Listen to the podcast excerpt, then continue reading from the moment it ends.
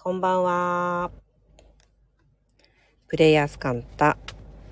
火曜日担当の男です。今日もこんばんは。来先週もこんばんはでしたけど、今日も同じように車の中から配信しております。なんか、あのー忘れそうになってました。危ねえ危ねえ。危なかったよ。誰かリマインドしてくんないかな？えっとね、7時までに配信がなかった時は、誰かがリマインド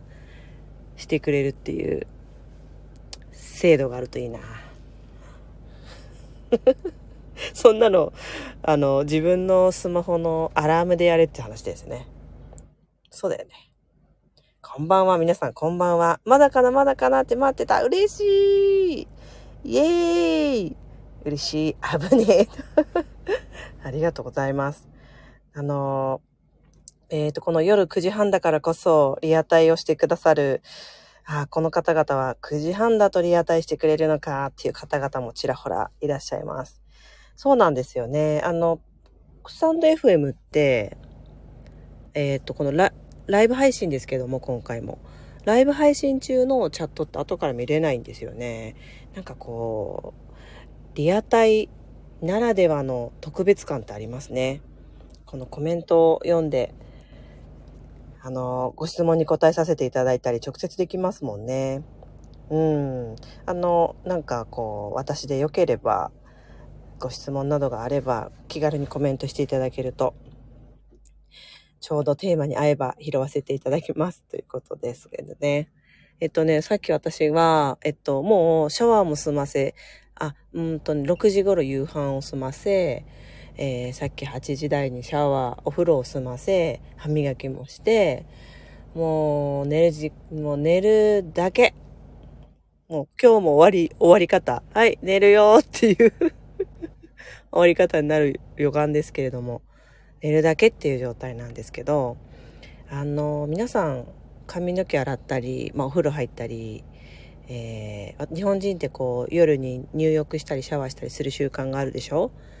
このね、水の中ってひらめきやすいんですよ。そのおかげで、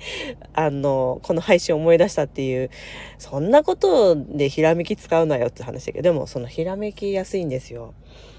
皆さんどうですか？あの、結構私が知っている、こう、えーすごく世界的に活躍しているヒーラーさんとかは、シャワーをしながら、日本のようにね、浴槽がない文化の国の方だってね、シャワーをしながらいつもチャネリングしてるって言ってましたね。水って肉体のな体内でも70%ぐらい水分と言われてますけども、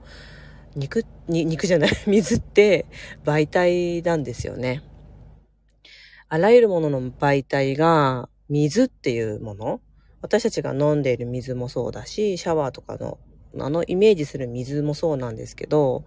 こうアイルベーダー的に言うとですね、こう元素に、すべてを元素に戻していくと、5つの元素に戻っていくんですね。それは食べ物も感情も、起きてる出来事も自然の中の摂理も全てが五大元素に戻せるんですね。そうするとその五大元素の中の一つに水というものがありまして、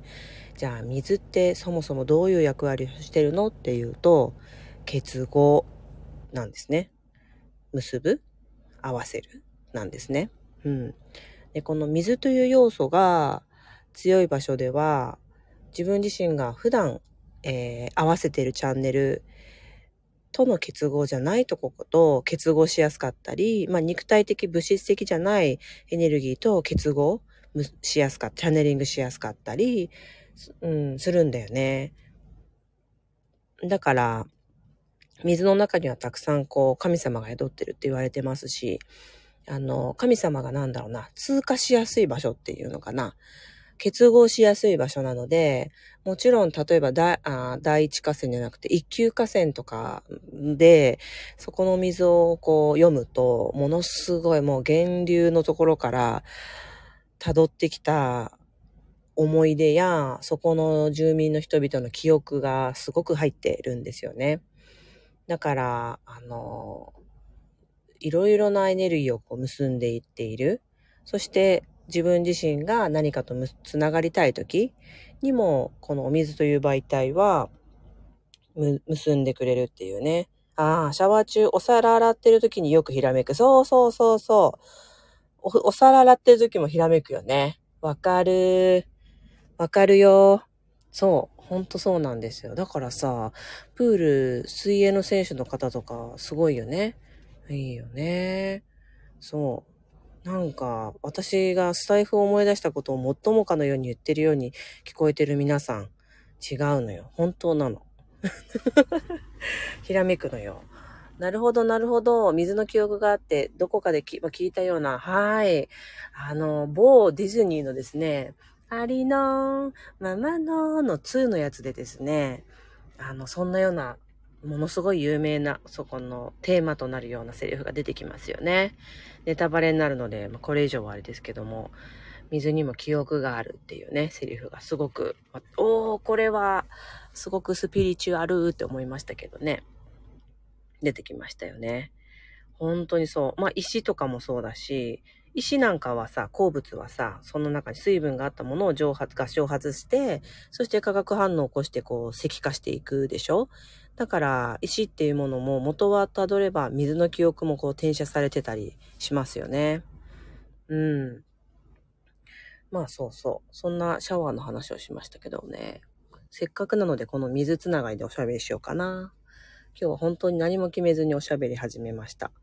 お水の話ね。そう、水元素。えっ、と、これは星読みの専門家でもないですし、えー何かの専門家でというのであればアイルベーダーなんですけども、アイルベーダーで言うと、水という元素が強い、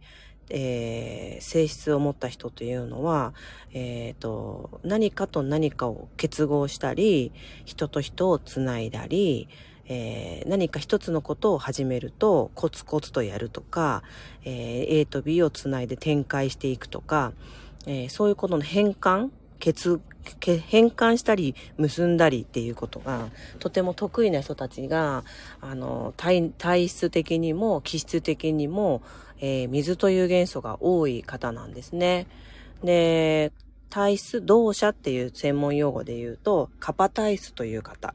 カファという名前の性質をたくさん持っている方がこの水が一番強いタイプでその次に、えーピッタというですね火と水が合わさったピッタさんも案外あの水が強いんですね。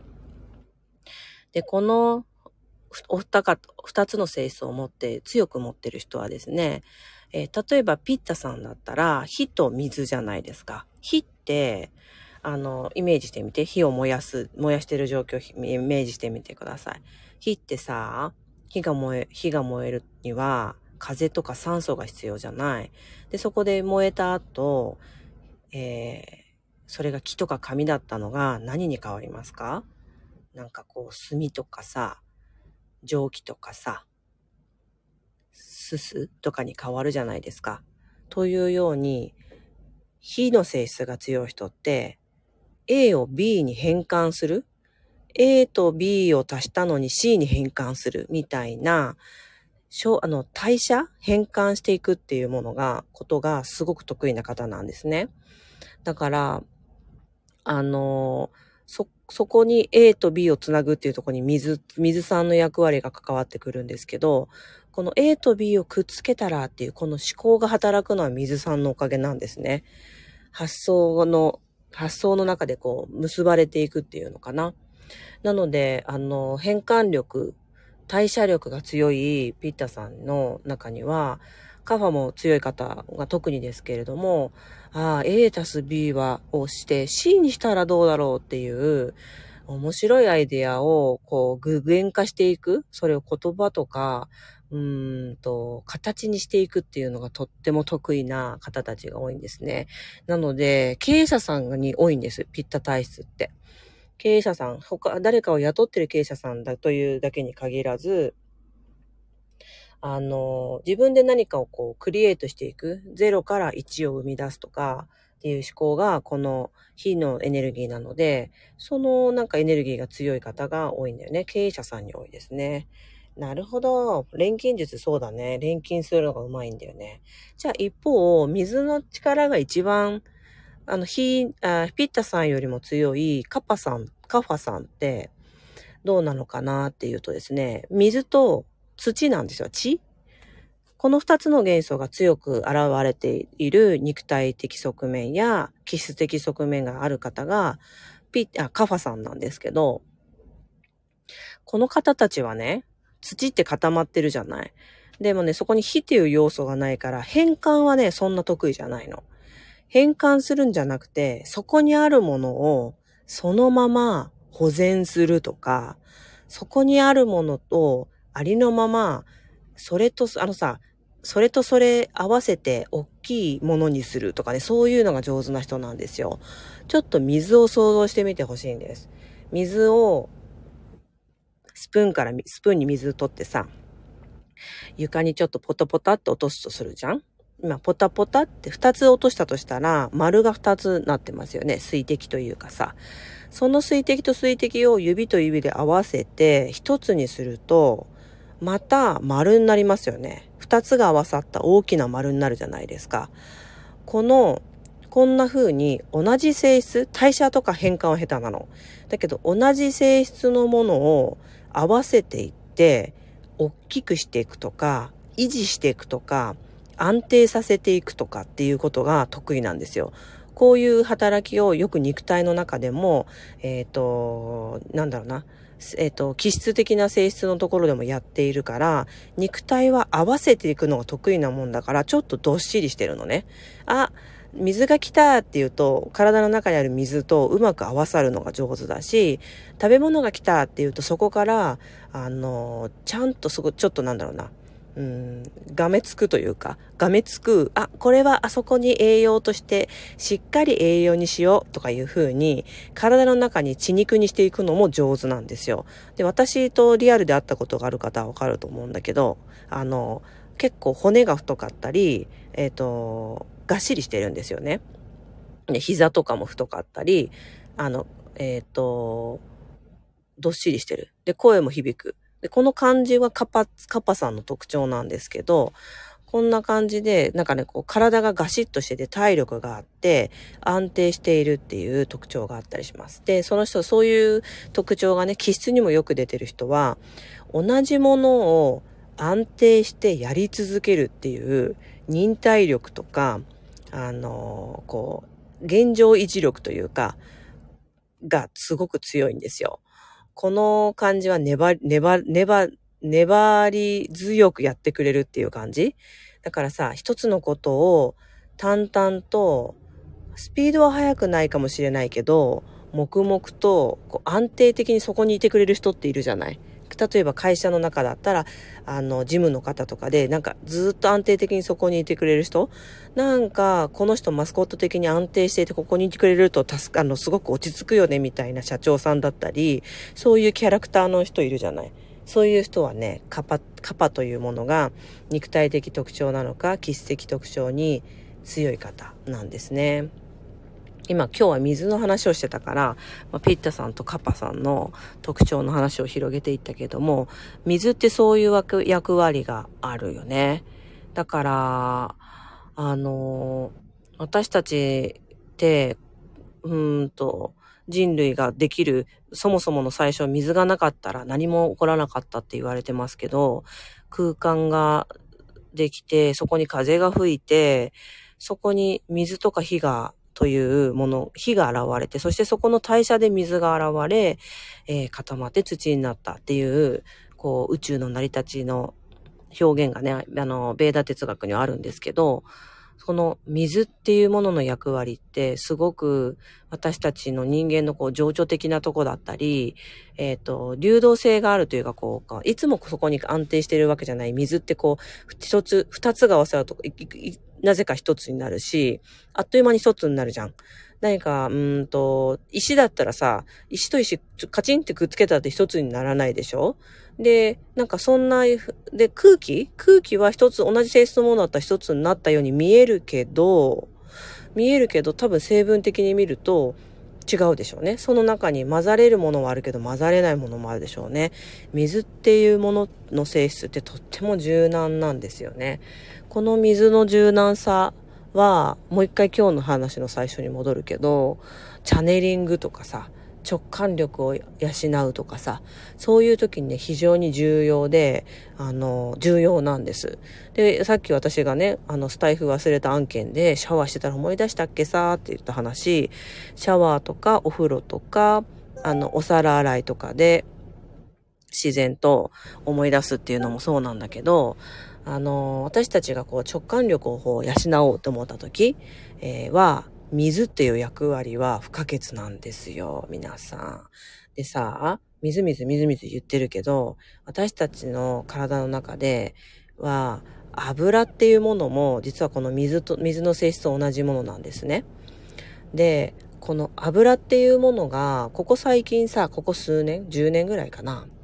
油に対する食用のね、油に対するリテラシーめっちゃ上がってません？思わない？みんな。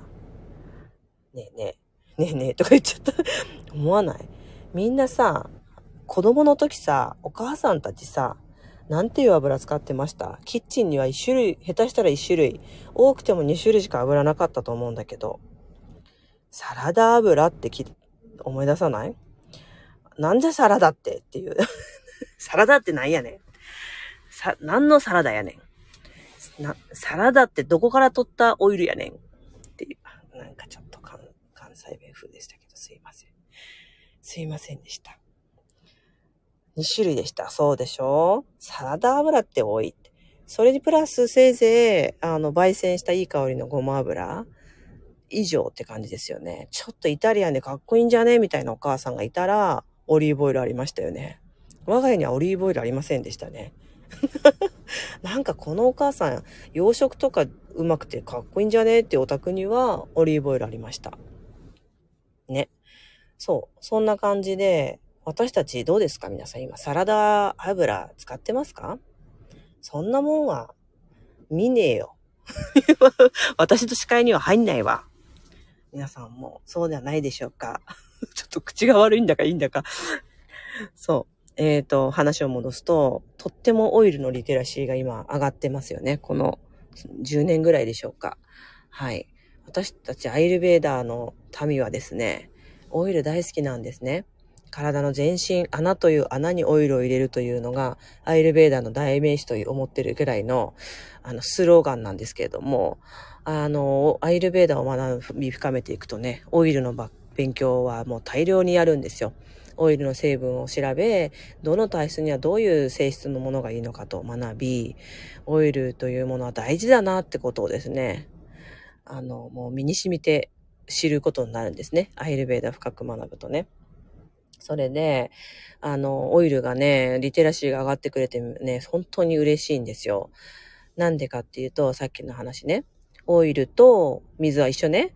こういう物事を媒体に、物事の媒体になり、つなぐ、つなぎ、えっ、ー、と、エネ体の中の情報伝達が上手になる。そしてエネルギー的にも水というエネルギーは、えっ、ー、と、他のエネルギーとつながることにを上手になる。そして安定させ、安定してつながることができるっていうものなので、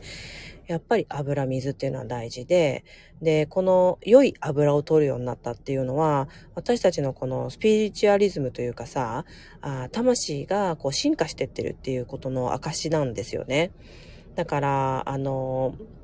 私いつもクラスでこんな話するんだけど、私がね、確か小学校ぐらいの時は、ノンオイルの青じそドレッシングとかさ、ノンオイルのなんちゃらっていうのが、もう大流行りだったんですよね。どちらかというと、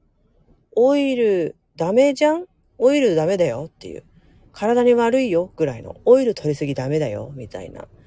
時代だったんですよ。あの時は、すごくこうう、ん、私たちこう、心と魂みたいなものがちょっと分離した、乖離したような感じで、みんながこう、世の中がこう、絶望を味わってた時期なんだよね。ちょっとノストラドモスが、もう、あれ、なんとかの予言で世界が滅亡するんじゃないかとか、もうなんとかの危機みたいなものがよくあって、えー、私たちのエゴというものもですね、ムクムクムクムクしていってですね、欲望のまま物質を求め、求め続けていってたら、求め続けていった結果、なんか虚無感やばくねっていう状態だった時に、時っていう状態になる時にノンオイルが流行ってたんですよね。ちょっとね、勘の鋭い方を指したと思うんですけど、私たちってこう、炭水化物、タンパク質、糖質、脂質、ビタミン、ミネラルというふうに栄養素いろんな種類でいいてますけれども、この栄養素を、あの、いわゆる、えー、自分が必要なだけ、あバランスよく、そして質の良いものを食べるっていうのは、とってもスピリチュアル的なことだなって、今の背景を通して、いつも思いながら、世の中をこう見てるんですね。だから、世の中のこう流行り流行っている美容ものものとか、流行っている食べ物とか、あの世の中が流行らそうとしてるだよね。厳密に言うと。例えばハリウッドの人がヨガおしゃんだって言ってたみたいな感じで日本にはヨガが入ってきてるんですけど、そのヨガはインドから直後入ってきてないんだよね。一部の怪しい人たちとか、一部のすごくニッチな人たちがヨーガやってましたけど、ヨーガはハリウッドの女優がやってるおしゃんなものっていう、ああいう風に綺麗になれるらしいみたいな、そんな感じで入ってきたものだから、日本には。で、そういうふうにさ、世界的に流行らそうっていうムーブメントが、どこからの仕掛けにせよ、何が流行ってるのか、この世の中のこう全体が、集合意識っていうものが何を流行らそうとしてるのかっていうのを見ていくと、ものすごく今何につながろうとしているのか、今みんなのマインドはどうあろうとしているのかっていうことが、とってもよくわかる。ですね。はい。ドレッシングのように分離しておりました。そう、面白い言い方。さすが。うん、そうだよね。あったよね。そう、みんなあったよね。そうそう。その視点面白いでさ、そうでしょ？あのね、物事ってね、本当に意外、意外とっていうか、かなりシンプルなんですよね。世の中に起こること、世の中で流行ってること、そしてこう、みんなの集合意識が、うん、集まって現実として起こすこと、なんかそれが、あの、多数派が決める、決めていく常識が、え、作り出していくこと。このなんか全体の流れを見ていくと、その分かりやすいと流行りね、そういうものを見ていくと、みんながどんなマインドを、こう全体ね、こう地球全体とかね、例えば日本の中で起こそうとしてんのかな。どんなことを今、えー、どんな学び方をね、して、こう前に進もうとしてんのかなっていうふうなことをね、すごく、なんだろうな、多感、多感して見ることができるようになりますよ。この油はね、本当にその、なんかね、最たるもので、私たちのこの油リテラシーの上がり方はですね、もう一回水の話に戻るけど、みんと正しくつながろう。えー、見えない世界と正しくつながる。そして安定して、まあ違うところの変な幽霊がついたとかさ、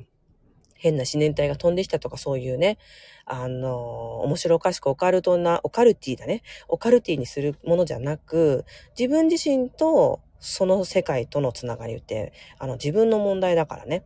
だから、あの、他者のせいとか、外の世界にするでなく、えー、つながるっていうことをしようっていうふうに目覚めが起きてるっていうことの証拠だなって、あの、思っておりました。CBD もそうだね。本当だね。CBD のオイルとか、うんと、カメリナオイル、カメリナオイルっていうものとかね。あのオイルもすごくいいですよね。はい。そんな感じ。今日はね、本当に何もテーマは決めずに始めましたけど、お水の話、お水というもの、そして油というものはお水、水という元素でね、が強く現れている性質ですね、のもので、この水と油っていうものが、うんと、ね、あの、私たちとこう、見えない世界をどうつなげてくれるのかっていう話をね、ちょっとしてみました。オイルもセレブな人たちがきっかけでしたね。ほんとそうだよね。いや、これってさ、ほんとそうでさ、またちょっと話したくなってきちゃった。あ、今日もいい話だった。ありがとう。オイルもさ、ヨーガもさ、セレブさんたちがさ、流行らせてくれるのよ。なんかさ、みんな、あの、お金持ち嫌いですか？ちょっと、ストレートな物聞き方をしましたけど、まあ、SNS とかの、で見てるようなお金持ちでもいいですよ。お金持ち、お金持ちすぎる人バーブリーでファビュラスでリア充すぎる人見るとどんな気持ちになりますか？あら、この人なりに幸せそうって思いますか？なんかこの人、どうせお金お金言っちゃって、人間関係とか急須なんじゃねえの？とか言って、または本当は孤独なんじゃねえの？とか、あの、お金持ってるからって偉そうにしやがってとか思う気持ちとかあったりしませんか？最近はそれもいいなと思うようになりました。素敵。あのさ、もう誰も隠すことなく、私たち日本人って全員そう教わってきてるんですよ。別に教科書に載ったわけじゃなくて、お金持ちの人とイコール、大体どっかろくでなしだったり、人でなしだったりして、人情もへったくりもねえみたいな、またどっかお家問題とかあってどうせ孤独なんだろうみたいな、えー、ものをですね、まあ1世代か2世代前のあたりでですね、いっぱい現実で見させられてきたんですよね。でもこの気持ちっていうのは、もう時代遅れですね。あの、すごくアップデートする時がもう来たし、来てるから、来たから、もうその古い考え持ってる方は、ポイしてください。ポイです。ポイしてください。あのー、世の中をよ、よく働く、あの、よ、よ、お金がもし有り余るように持っていたら、持っていて、それがとても良いエネルギーで集めている時、その人の周りにはたくさん素敵な人がいて、そしてその素敵な人たちとありたい姿、この地球がありたい姿であるっていうこととか、この地球とかこの、えー、気づくつもりがある人たちを持ち上げていく、上げていくっていうことに対して目覚めているお金持ちっていう人たちは、もう今この世の中にたくさんいます。ね。そういう人たちが、あの、いわゆるみんなのね、脚光を浴びるようにですね、する必要があったりするんですよ。メディアを戦略をしてみたりとか、あの、ちょっとね、うんと、身なりをこう、あれするのか、まあいろいろそれぞれだと思いますけども、そういう、そういうふうに、こう、セレブとか言われてたり、なんていうのかな、メディアで、あの、めっちゃ有名になっていく人とかね、そういう人たちってそういう役割で、あの、やってたりするんだよね。だから自分だし自分の世界で見えてるような偏見を持ってみようとするとですねものすごくそういう人たちになんか嫌悪感を感じたりする方もいるかもしれないんだけど、うん、さっきも言った通りオイルもヨーガも、うん、ハリウッドのセレブさんとかね世の中のセレブさんたちがこれいいよっていいものはある程度高いけどそれってすごくいいものだよっていうふうに、こう発信力とかね、知名度を使って、私たちにお知らせしてくれてるんですよね。これはすごい役割だと思いませんか？うん。ね。お金に対する感覚はここ1年ぐらいで随分変わりました。うーん。いいね本当にさ、あの、またなんか盛り上がってきちゃったけどさ、うん、自分にお金使ってあげて、もっとみんな。本当に、あの、そう、それな、それに尽きるなって思います。外に使う、外のための何かに使うのは、自分が満たされた次でいいんだ、いいんですよ。自分に使ってあげて。ね。はい。まあ、これ盛り上がったら1時間ぐらい喋っちゃいそうだからさ、夜ってこういうことあるね。もうさ、もう私なんかもう寝るだけだからさ、なんかさ、みんなさ、なんとかでさ、なんかちょっと、なんかブツブツブツブツ、なんか、ちょっと、いいね。夜いいね。うん。はい。ということで、皆さん今日も私のブツブツブツブツした話にですね、お付き合いくださってありがとうございました。昨日のスタイフ聞きました？あれずるいですよね。聞きました？聞いてない方聞いてね。昨日の月曜日 MC の、あの、井出武子ちゃんなのかしら。可愛すぎますよね。可愛すぎでした。ぜひ聞いてください。それでは皆さんお聞きくださり、今日もありがとうございました。はい、皆さん、消灯ですよ。消灯の時間です。おやすみなさい。